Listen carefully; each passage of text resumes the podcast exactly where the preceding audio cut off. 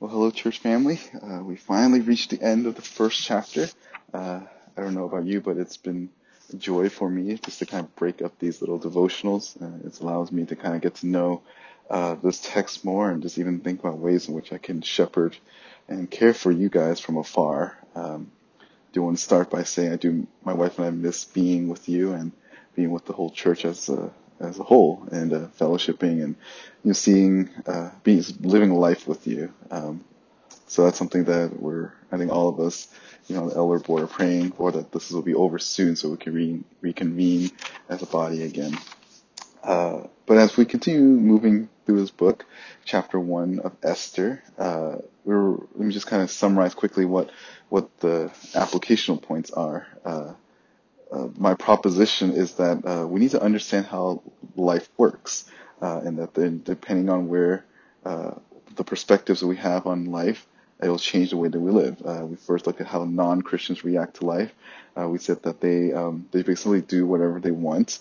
they act and do unbelieving things, and they're uh, out of, and when they lose control of life, they tend to freak out. We, we know that the Christians are not supposed to respond the same way non-believers are. Uh, we are not supposed to be people that do what they feel, but we operate on truth. Um, we don't we don't live like non-believers, so that they, the way that we conduct ourselves are are are in line with Scripture. And we also know that when life gets out of control, we don't need to worry because we have we worship a God that's, that is in absolute control. Then we talked about how the government reacts to life, how they try to regulate morality, thinking that if you regulate certain moralities, then people's conduct will change.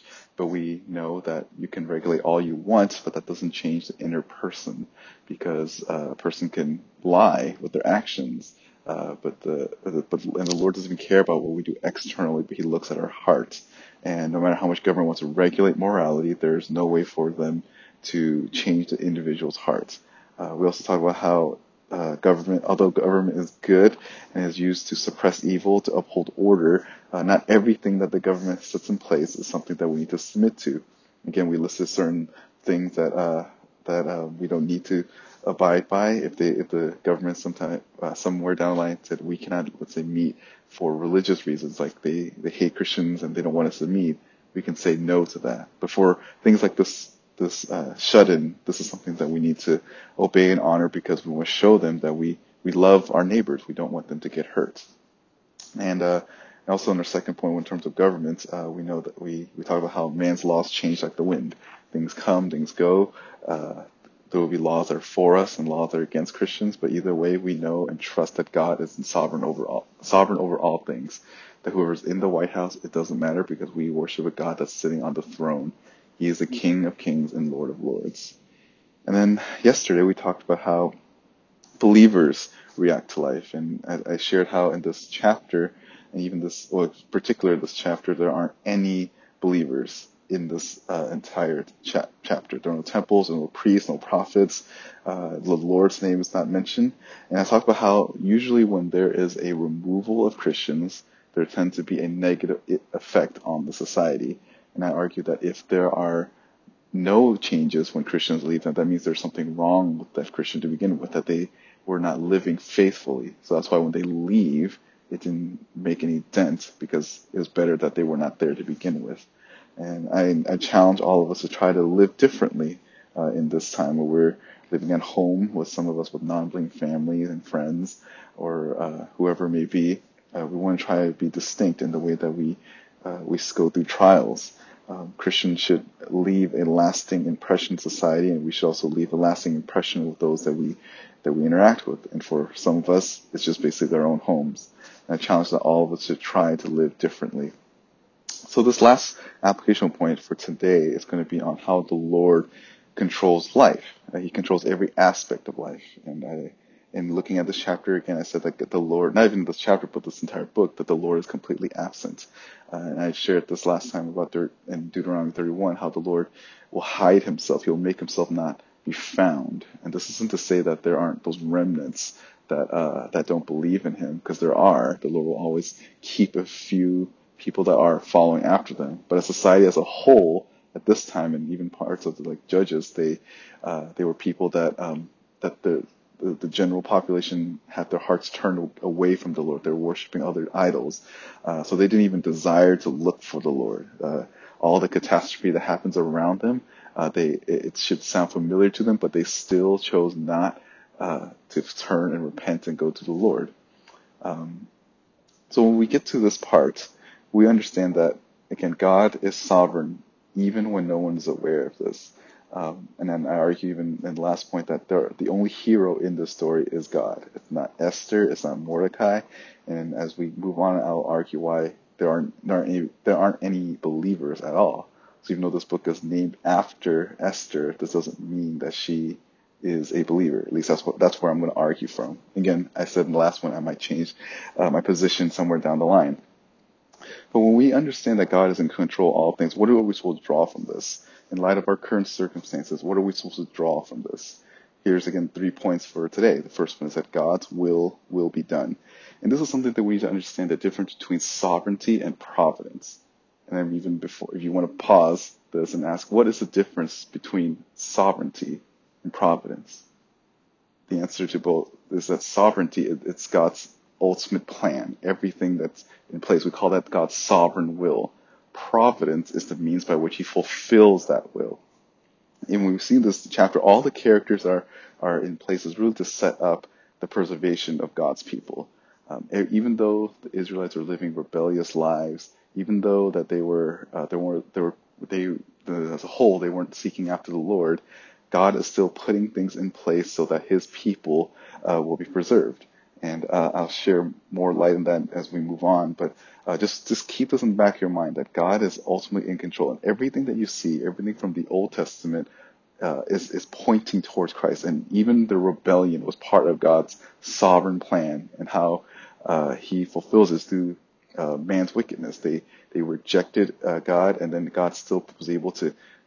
to to to connect everything together. He's not surprised by what's going what's going on.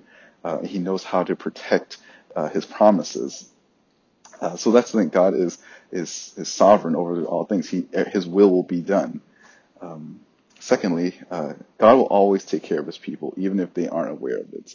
I've said this over again. This chapter, we don't see God's people, and then in the in chapter two and on, we will see this this little um, we will, in in, liter, in English literature we call it dramatic irony, and something that the audience sees that the that the characters do not, and we know something that the characters in there do not. And we, we in a sense, we get to see things from God's perspective here, and we can see how God is in control of everything. He's actually protecting His people, especially during this time with this virus and how it seems like there's um, more death, and then there's more people. Uh, that are uh, exposed to it. There's more people testing positive. At the same time, there's also a lot more people recovering. You know, there's just always the news feed is just constantly just kind of, it was almost at the point where we're getting desensitized to it, just seeing all the numbers keep going. Um, but we need, we should be desensitized, and that's what causes us not to be, uh, not afraid. Rather, we, we, it's who we know, and, that, and that's what keeps us fearless. Um, oftentimes in these dark and trying times, the first thing we often do is that we ask why. Why, God? Why? Why is this happening? And I thought about that. Is that a right response? And I understand where that's coming from because we try to, you know, wrestling with God. But you have to understand that there's a part of that type of question. It's, it's a self-worship type of attitude because you're asking God to give you account of why things are the way they are. You know, if, if, if let's say I was working a job and the boss asked me why I'm doing what I'm doing, it's because I need to report to him. But if, if it's the other way around, the boss is uh, telling me to do something. There's no, I'm in no position to challenge him because he's in the authority. And same way, that's how we need to think about our relationship with God. We don't want to ask why. Rather, we should think about who God is. We need to trust in his character. If, for example, if my wife uh, asked me, if she just, if she'll say, like, she was like well, going out, she said, hey, babe, I'm to take the car. And I'll just be like, okay, drive safely. Uh, drive, yeah, drive safely. And then I'll just send her off. But let's say if some one of you guys came up to me and said, "Hey, Pastor A, can I borrow your car?" I would ask, "Okay, when will I be expecting my car back? Uh, what are you using it for?" And okay, and then after you explain everything, I'll say, "Okay, cool. Uh, have a nice trip." And then you know, minus the kissing part. Uh, but if you're a stranger, I have more questions to ask, starting with maybe like, What is your name? Do you know Jesus? Do you need my car? Where are you going to take it? Should I be expecting back? Okay, then here, take uh, take my car. Uh, have a nice trip. Drive safely. Hopefully, I'll see you soon. Again, minus the kiss at the end. And you notice the difference between the first, which is my wife to the stranger, and the diff the difference in response goes in terms of how who and how how well I know them. I know my wife. I trust her, so I don't need to ask that many questions. She's going to do what she wants because it's going to be for my good. I'm not going to, I don't need to worry about what she's going to do. The stranger, I might have to ask more questions. In the same way, that's how we should view about God. When we think about what's going on, we don't need to focus on why God is doing what he's doing. We just, we just need to focus on who he is.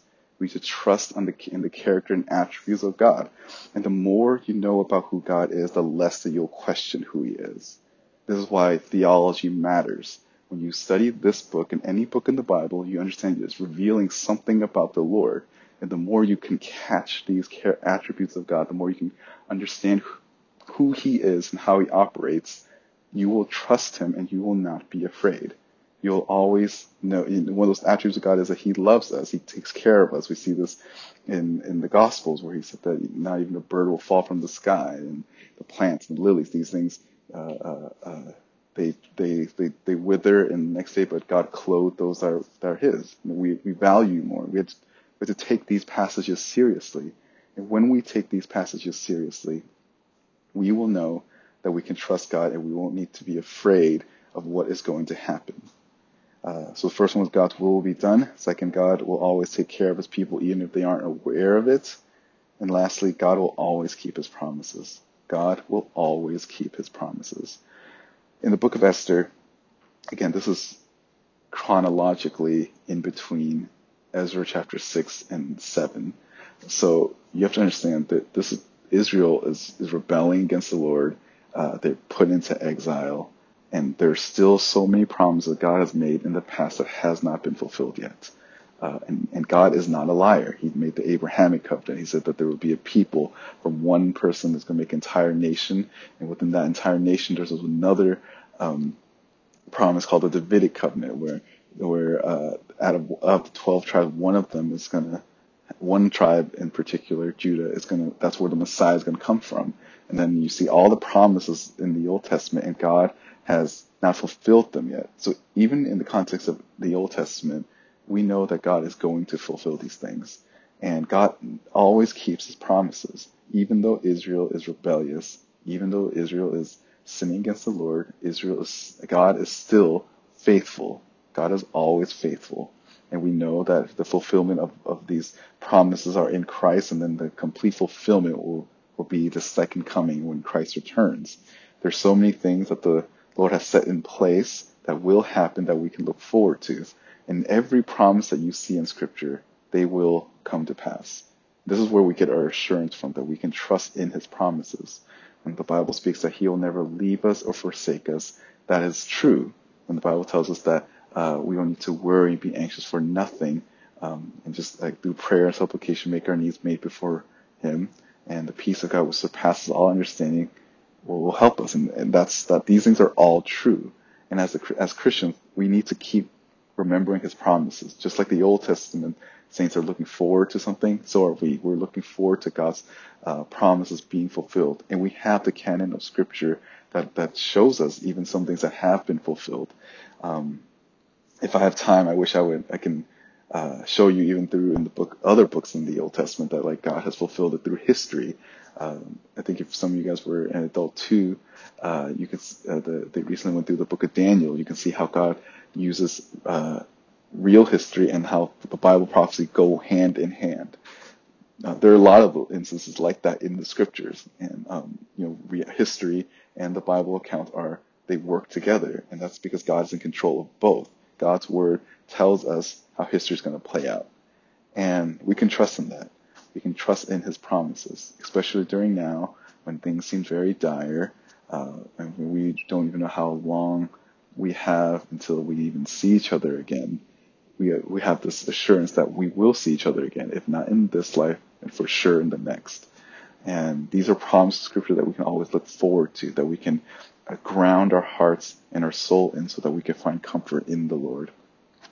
Uh, so that's the first chapter of Esther. Uh, the first chapter, Esther, again, we covered how uh, non-Christians react to life. We talked about how the government reacts to life. We talked about how believers react to life, and now we see how the Lord is in control of everything.